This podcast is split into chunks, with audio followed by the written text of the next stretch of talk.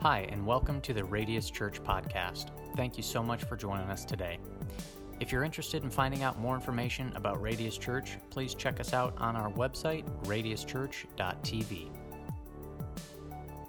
In case you don't know, here's a picture of my family. In case you don't know, uh, there we are, everybody. And uh, this in the middle is uh, Patty's dad. His name is Jack. He's actually been here once from Michigan.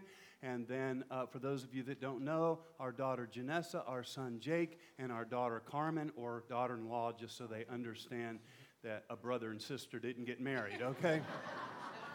our religion, we don't believe in that, just so you know, okay? And then, of course, little Kenny, who had a three uh, year old birthday this week. Come on now. And uh, so, so that's my family, just for those that don't know. And uh, one of the greatest joys in my life is right there. That's what puts a smile on my face more than anything else. It's who I'd rather hang out with more than anybody else. And, and I think one of the things that keeps me from taking my family for granted is I grew up without one. And as a little kid, I remember praying every night until I was somewhere around 13 years old. I prayed from the age of 5 to 13, virtually every night God, I want a dad. I want a dad in my life. And, and then when I got a little older, I realized, well, I don't know, but God, I just want a family. What I didn't realize is God would bring me a family, but it would be my family, and it wouldn't be when I was a kid, it would be when I was an adult. Well, I should say, while I was in an adult body, I was still a kid. How many can relate to that, right? And so I grew up without one, and I wanted one so bad. And I'll just say from me, our kids, and I'm speaking for Patty here today too, but our kids uh, they are our greatest joy. But how many parents can relate? Your kids are also your greatest stress. Not because they're bad. I'm not talking about them being bad, because uh, n- none of your kids are bad. They, they move around this church like angels. They never do anything wrong. Look at all the parents are like, all right, is he talking about your kids? I'm not sure, all right? And, and, but it's the most stressful and exhausting thing that I have ever done is raising kids. Can I get a amen from the ones that have done it or the ones that are trying to do it, right? I, mean, this couple right here, they're only 22 years old. No, I'm just kidding, all right? Adults, um, uh, what happens is we get older and, and, and we don't understand kids anymore. What happens is we kind of forget what it was to be a kid, right? And, and, kids don't really even understand their parents. So there's this communication gap. We don't understand kids, and kids don't understand us. And then they become teenagers, and then they're really aliens. How many know? I think it was Mark Twain that said, raise your kids, uh, and everything's fine until they're five years old, and then put them in a barrel. and then put the lid on the barrel and feed them through the knot hole of the barrel. When they become teenagers, plug up the knot hole, all right? I'm not preaching that today. I'm just saying what Mark Twain said. We don't really, oh, even as kids, we don't understand our, our parents. I didn't understand my mom. I grew up with a single mom, and I didn't understand my mom. I didn't understand how come when she was tired, I had to take a nap, right? Uh, or when she was cold, I had to put a coat on. How many know exactly what I'm talking about, right? Uh, uh, yesterday we were all sitting outside and, and there was a bee on the deck. And Carmen said to little Kenny, he said she was afraid of the bee. And she said, if you don't bother it, it won't bother you. And it made me angry.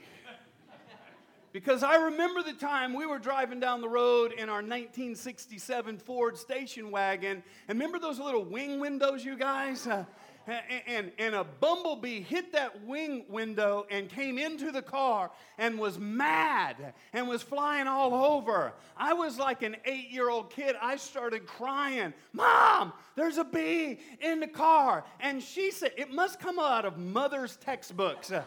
She said, If you don't bother it, it won't bother you. I started crying harder. She said, What's the matter with you? I said, Mom, I don't know what bothers the bee. it's already pretty mad. You hit it with the car, right? Uh, and how many of you had moms that had it and they always had it up to show me the mark? I've had it right up to here. I always wanted, I, did, I was never brave enough to say, well, mom, you got about an inch to go, you know? Moms, I just wonder, how come you can't come in like before it's at Mach 9? How come you can't come in and say, I've had it about up to here, we'll give you guys a little bit of grace?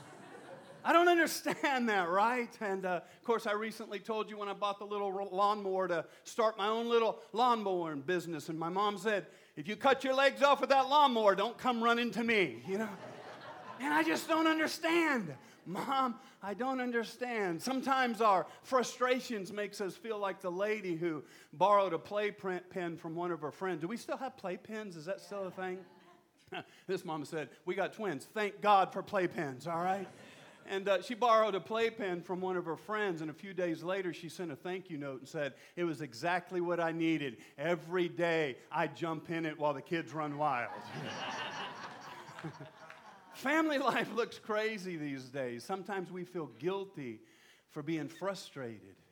And we feel guilty that, man, our kids aren't well behaved. Uh, or we feel guilty that I should have done a better job. Or we feel guilty because somehow the Leave It to Beaver rerun came on and your family doesn't look like that. And so we feel guilty. Today is not about any condemnation because the good news is God knows your kid's name and He has a plan and purpose for them.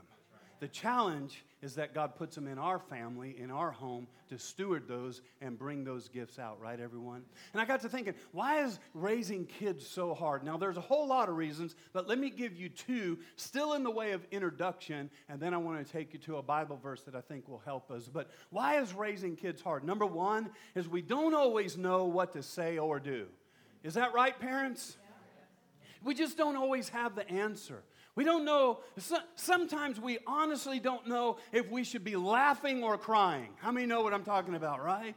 It's like, it's really funny, it's really naughty, but it's really funny, right? And you're trying to discipline. Look at some of you are like, yeah. We, and, and we don't have, we, I know all the spiritual people in the room say we have the Bible. I know. But for the rest of us, we don't have this reference book that tells us about every situation and every circumstance and every friend. You know, at least driving a car, you have an indicator light, right? You have an indicator light says you need to change the oil, you're getting low on fuel. You, you know, the, wouldn't it be great if our kids just had like an indicator light right on their forehead that shined up, you know, and told us what they needed? I wish that they did. And often that works for what, what happens is often what works for one family doesn't necessarily work for another family. And I want you to hear that statement because my whole premise is built off of that. Because you can't come in and just hear one message and say, okay, I have three keys, my kids are going to be godly. No, because every child is different. Am I right about this? Yeah? And so often what works for one family isn't it the exact equation that works for another. Just as what works for one kid, come on, doesn't always work for the other kid. From the same family. They got the same blood in them. And they're like, what? They're brothers and sisters? How, how in the world could that be? So, for now, I only have two examples to use, and, and I apologize to my kids before today got here and, and, and all I have is Jake and Janessa. And, and so they're different as can be. Sending Jake to his room if he got in trouble was like a vacation to him. it was like a retreat. In fact, we still look for Jake often, and he's in a room somewhere all by himself to this day. And it, it, it, was like, it was like a retreat for him to do that. But if I did that with Janessa, it would crush her. Jake loved to ask the question why. How many of you have kids that ask why? Did you go through that phase? And, and by Patty's prompting, she said, honey, just answer the question why. It's how they learn. She's always so stinking positive, you know, and it's, it's how they learn. Just answer the questions. And so one day I decided I'm going to answer why every time to the best of my ability. And I think we got to 12 whys, and I finally said, because that's the way God meant it to be. It's just all I had left. You know what I'm talking about, right? And what's wonderful about that is now Jake has the daughter that's asking him why all the time. Aren't paybacks wonderful, grandparents? Uh-huh. And they ask crazy questions. Janessa one time asked, Does God have toenails? And she was serious. How do you answer those questions?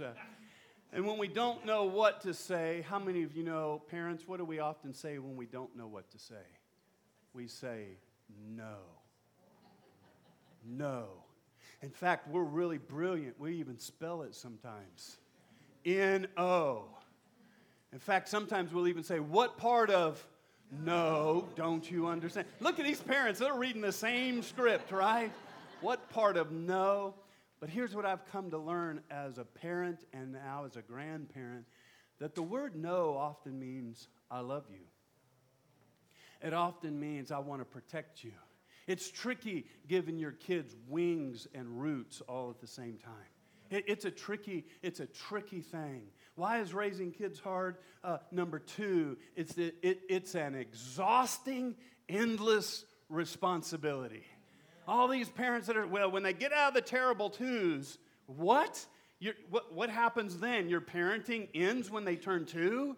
Well, when they get out of that junior high, then, when they turn 18, then, when they get out of the house, then. No, once you're a parent, come on, you're always a parent, right? Now, I've always been a very responsible person. As a matter of fact, once in counseling, my counselor said, Ken, you're, res- you're trying to be responsible for things that you don't need to be responsible for, and it's stressing you out. But when my kids were born, this sense of responsibility hit me like a ton of bricks. How many of you remember that, right? And I remember it clear. Two of us went into the hospital, Patty and I. We went into the hospital, just me and her. We've been having a couple years, just me and her, having a wonderful time. But before we left the hospital, we had to take this little alien boy with us. Two went in, three came out, and I don't know how the rest of you are, but I freaked out. When I was pushing her down the hospital hallway in the wheelchair and she's holding little Jake, I was freaking out. I thought, I don't know what to do. I don't know how to do this. And, and, and of course, it was just this crazy situation. Matter of fact, they asked me to cut the umbilical cord. And I, I thought, what? All these doctors in here, we don't have enough people that can do that? I wasn't about to do that. I got Jake home. Parents tell nod at me if you did this. And I gave him the speech. You know what the speech is? I brought him home, our firstborn. We had his room all set up I held him real close to me. And I gave the most heart, I mean, it, it should have been scripted.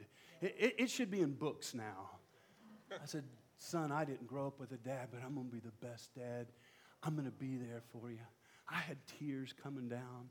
It was a moment, man. I was holding him. He was looking at me. I'm going to be there for you all the time. And when I got done, tears running down my face, he projectile puked all over. and I almost think I heard God laugh when that happened. Because it was kind of like, see, that's what happens to me as a father, right, everybody, right? I heard it said that it costs in today's market about $300,000 to raise a boy, okay? And then I read on, and it costs about $30 million to raise a girl. Anybody have girls here and you're like, yeah, I get it, all right? I've been in ministry since I was 19 years old, and, and um, I, I'm, I'm, I'm greatly aware of my responsibilities as a pastor. I'm greatly aware of my responsibilities and do's and don'ts to you as a church. But one of the things I think I did okay was I always put my responsibilities as a dad above that. And today I'm grateful because my family's sitting in here doing ministry with us. So let me take you through, amen. Uh, let me take you through a verse that many of you parents have read. I just this is just kind of a refresher course. Proverbs chapter number 22, verse number 6. I'm going to read it out of the uh, New American Standard Bible. And it says this it says, Train up a child in the way he should go. And even when he grows older, he will not abandon it. Now, let me just, I, am I'm not going to, I'm just using this as a backdrop. This is not a Bible study kind of a message today. But a lot of times, Christians will read that verse and they'll misinterpret it saying, we got to raise them in a godly way. Well, yes, we should raise them godly, but that's not what this verse is referring to. When it says train up a child in the way that he should go, it's not saying train up a child in the ways of church or in the ways of God. Yes, we should do that, and there are other verses regarding that, but that's not what this verse means at all. It says, train up a child in the way he should go. There's a word here in the original text, it, it means in their bent.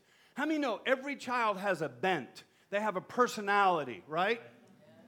And so that's what that verse is talking about. It's, it's, talking about raising your child in accordance with the bent that they have, the personality that God put in them. So train up a child in the way he should go because God designed us all a specific way. So, as parents, we figure that out and we raise them according to those bents. We raise them according to their strong will, we raise them according to their passive wills. Come on. We raise them with their high energy. We raise them with their low energy. We raise them with their parents' uh, qualities.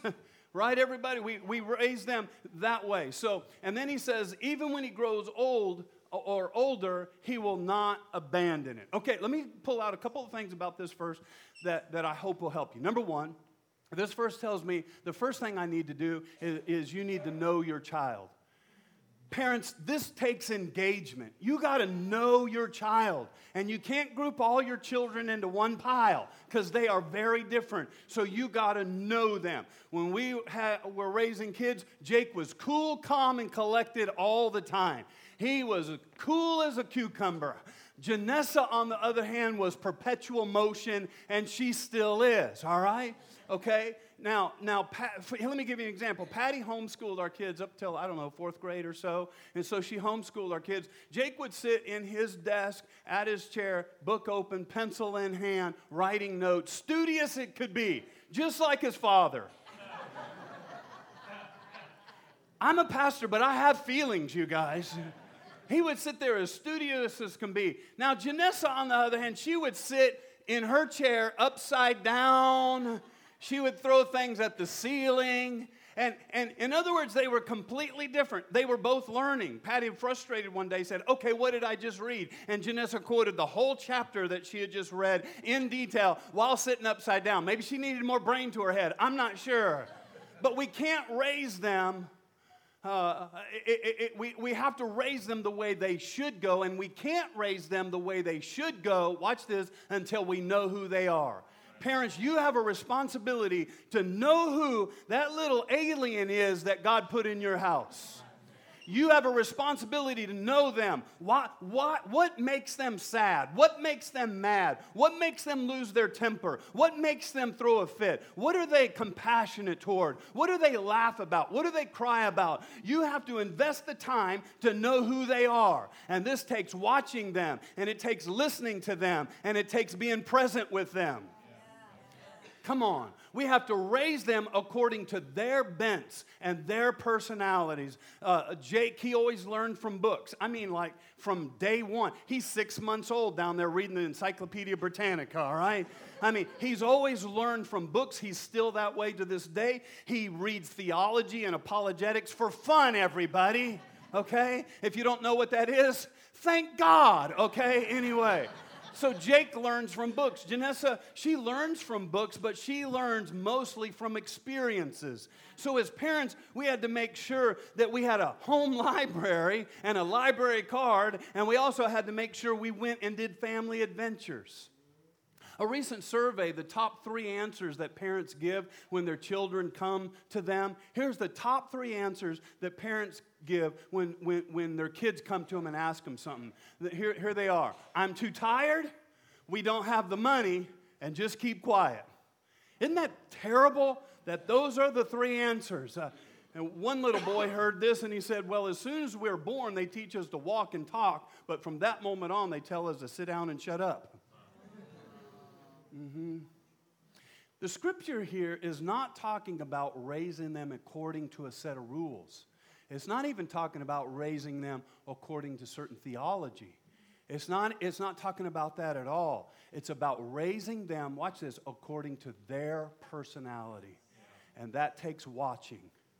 And if you try to force them to be like you, or force them to be like the other, or force them to be like little Johnny down the road, they're going to be angry. They're going to be sad. They're going to be mad. They're going to be depressed. They're going to be anxious. They're going to be fearful. They're not going to have security because they were meant, we are meant to groom them in the way they should go. Is that making sense so far?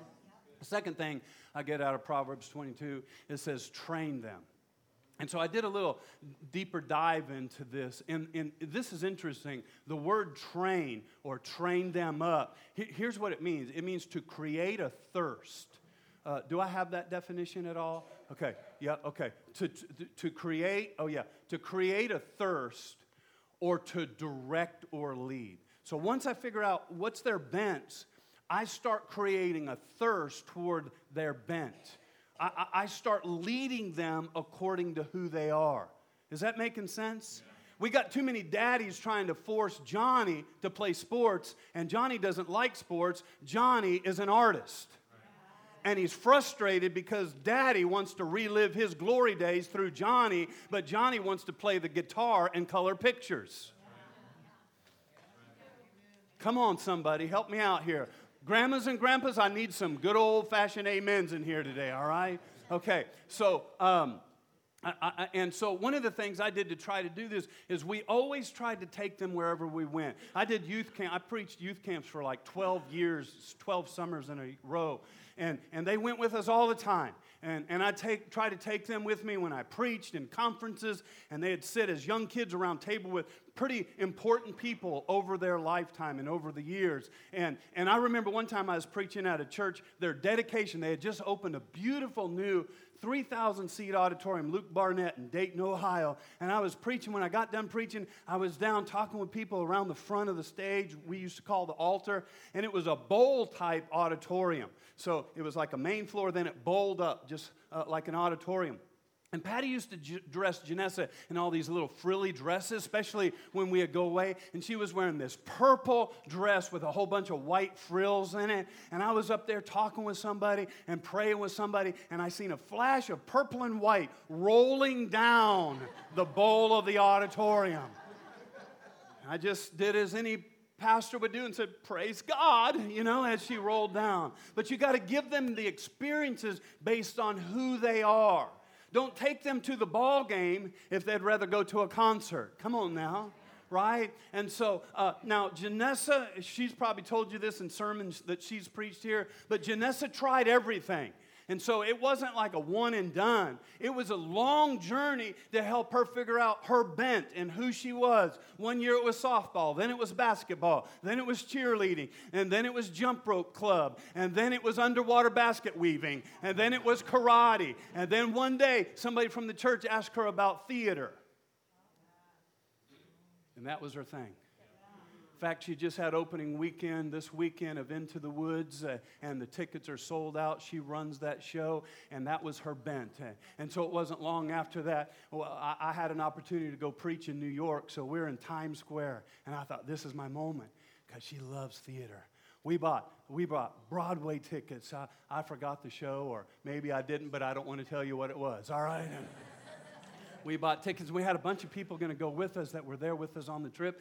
And I got to looking, it was going to cost me more to rent two taxi cabs or enough taxi cabs to get everybody to the theater. And, and so it was cheaper for me to rent a limousine. So I rented a limousine. Come on now we got all dressed up. We put on our Sunday go to meeting clothes. She had her little clothes on, and we got in that limo. I mean, she was like eight at the time. She thought her dad was a rock star. Don't you love the days when your kids think you're a rock star? I opened the door and we got in the limo, woo, and we got to the theater. We got out, went into the show, and the limo driver said, "Hey, he, psst, hey, buddy, let me tell you, when the show's over, if you want another ride back to your hotel, just I'll be here in the back alley. So when the show's over and everyone gets up and heads toward the door, you go toward that back exit door, walk out, and I'll be there with the door open. I thought, absolutely. The show was over, everybody's running out. And I said, little girl, come on, follow your dad. And I opened the door, and there was the limo in the alley waiting for us. Come on, everybody, right? Here's what I'm saying you got to raise your kids and expose them to who they are. Jake, I don't remember how old he was. He loved Legos and he loved building them in his room by himself. And one day he came to me and said, Dad, I want this, uh, I want this pirate ship Lego uh, thing. And, and it was huge. It was bigger than him, everybody. And I, will never forget, it was $89.99. I thought, man, eighty-nine ninety-nine. And I told him, I said, Jake, that's a lot of money. He says, I know, but I want it. You know, and I said, I'm like, okay. And, and, and so I said, I tell you what I'm going to do. I'm getting ready to go preach in Florida. I'm going to be gone for like four or five days. When I get back, um, every he was in a little thing called bible quiz where they memorize bible questions and, and memorize verses i said i'll tell you what i'll do i'll give you a dollar for every bible verse you memorize i thought when i got back maybe he'd get 20 you know i got back from that trip and he quoted to me 89 bible verses you have to raise them according to their bents is what i'm trying to tell you okay? And, and if I would have done that with Janessa, she might have quoted 89 Bible verses, but she would have done it upside down, all right? And, and, and, so, and I'll never forget, I gave him $91 bills because I wanted him to understand how much $90 was. We had put the pirate ship on layaway. Anybody remember that thing you could do? And so little Jake went with a wad of money that was bigger than his face. You know, I mean, it was this tall. And he went up there, and the lady said, That'll be however much. And he looked at me and said, Is that all of it? I said, Yeah, get used to it, buddy. That's how it is. all right. You got to raise them according to their bents. Number three, here's what that verse says to me. Number three is you got to raise them in their way. So you got to know your child, you got to train them up, but you got to train them in their particular way. Now, I want to make a statement here that's built off my opening statement. Children are not born as a hunk of clay that we can mold into whatever we want them to be. Oh, I'm glad you said amen to that. And I want you to notice where the amens are coming. There's a few, I apologize, but there's a few gray hairs on the amens that are coming. Because if not, we have this idea oh, we've been given this lump of clay, we can turn them into anything we want them to be.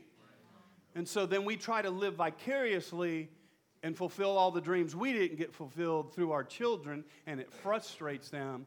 Children are not a hunk of clay. Listen to me. They are born with a God given plan and God given uniqueness and God given Come on, is that making sense? God given potential inside of. In other words, God designed a personality for each one of them to accomplish His will for Him on this earth. Come on, will you hear that? Now, this often leads to frustration because they are nothing like us, or they're too much like us.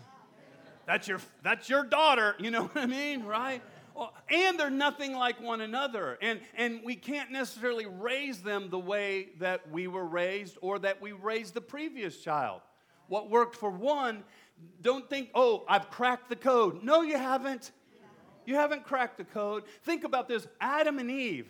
Adam and Eve had two, well, they had more kids, but they had Cain and Abel, right? And, and, and Abel was pliable. He, he, he had a pliable will. He was a lover of God. He was unselfish. Cain came along, he had a strong will, he loved himself.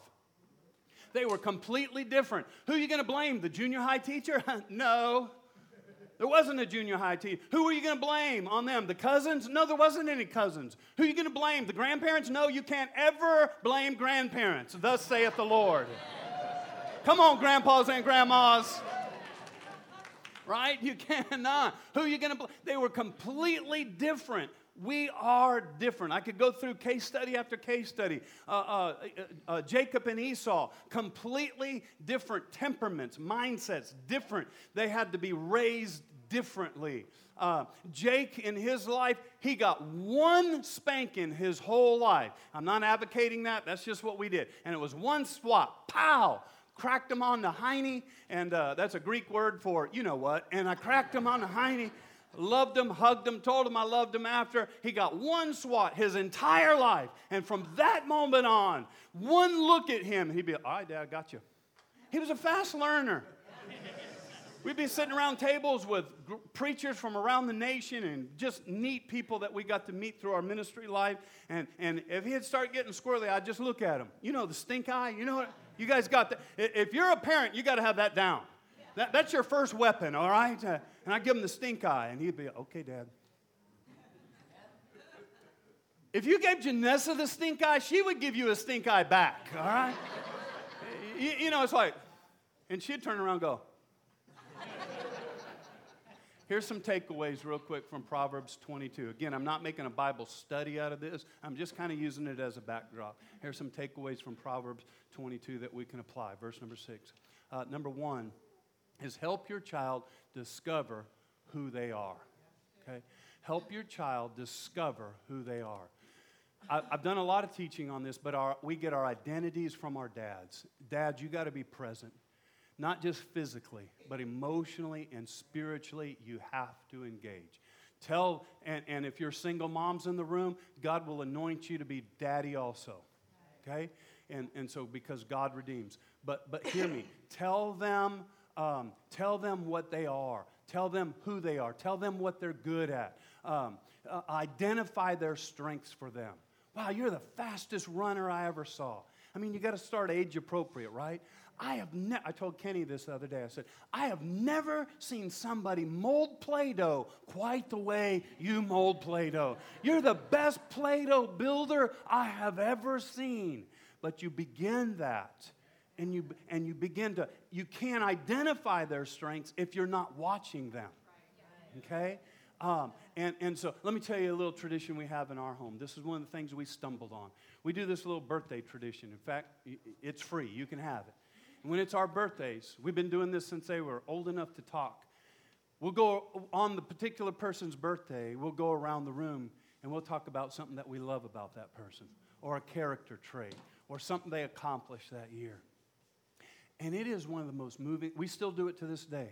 We'll gather around the table. We just had Kenny's birthday. That's when I told her the Play Doh story, all right? And we'll, we'll gather around. She's not quite old enough yet. But Carmen's birthday's coming up. Patty's birthday's coming up. Me and Janess just had our birthday. And whew, I'm telling you what my family said about me sitting around that table. I'll tell you, it'll keep me floating for another year. It'll keep me sailing for another year. Because, oh, I didn't even know you noticed that. I was wondering, you know? And you just go around the room and you begin to identify their strengths and talk about what you love about them, their character, their traits, who they are. Um, identity is the doorway to our destiny. And if we can help our kids know who they are, then they have a greater chance of fulfilling their destiny. Now, if you're sitting there as a parent and you're getting discouraged because, uh oh, I missed it, God can still redeem it. And even with older children, you can instill this into their lives. Can I get an amen on that, right?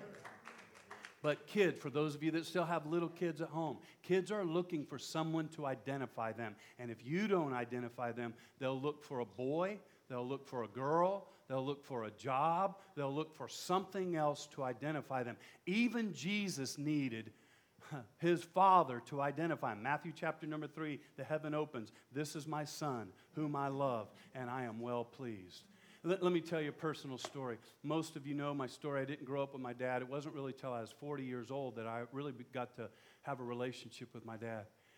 And one night, uh, we were there, and before we knew it, we had stayed up all night. He had a little shop next to his house, and in the shop, he had like a little, little uh, bar, and we would hang out over there and talk motorcycles and just talk. And, and one night, we just got to talking, and all of a sudden, out of the blue, he said, Son, I am so sorry for the childhood you had to grow up in and that I wasn't there. And I was talking to him about actually starting this church. And I was telling him that I was a little bit nervous and I didn't know how I was going to do it. He began to tell me how he started his business, and then one thing led to another. I said, Dad, I said, Dad, I, I really hope I can do this. Now, my dad wasn't a Christian, and some people you gotta let you gotta accept people right? You gotta you, you, gotta open your circle of love. And so i started asking him advice. In the back of my mind i was thinking what is my dad gonna ever tell me about building a church? But i felt god say ask him. And the things he started telling me about building his business and all of a sudden he looked across the bar at me and he said son if anybody could do it you could do it. He said i've never seen such a great leader he started crying. Tears started coming down his face, saying, You make me a better person whenever you're around. You make people better when you're around. If anybody can do it, you could do it. I love you, son, and I'm proud of you. When he said that to me, it was like 40 years of pain dissolved in one sentence, everybody. Come on. Are you hearing what I'm saying there? See, identity provides security, and kids are looking for security. Uh, no, so parents, you got to know who they are. You got to like who they are, and and and and don't need anyone else to approve who they are. Okay, let me hurry up. I've got ten minutes here. Number two is you got to develop their good bents. Okay? So once you find, oh, that's what they're, the, oh, she likes adventure. I got to develop that. To this day, at least once a she always goes on a trip by herself. She's been around the world. Most of the time, either Patty or I will go with her on some big adventure. They just got back from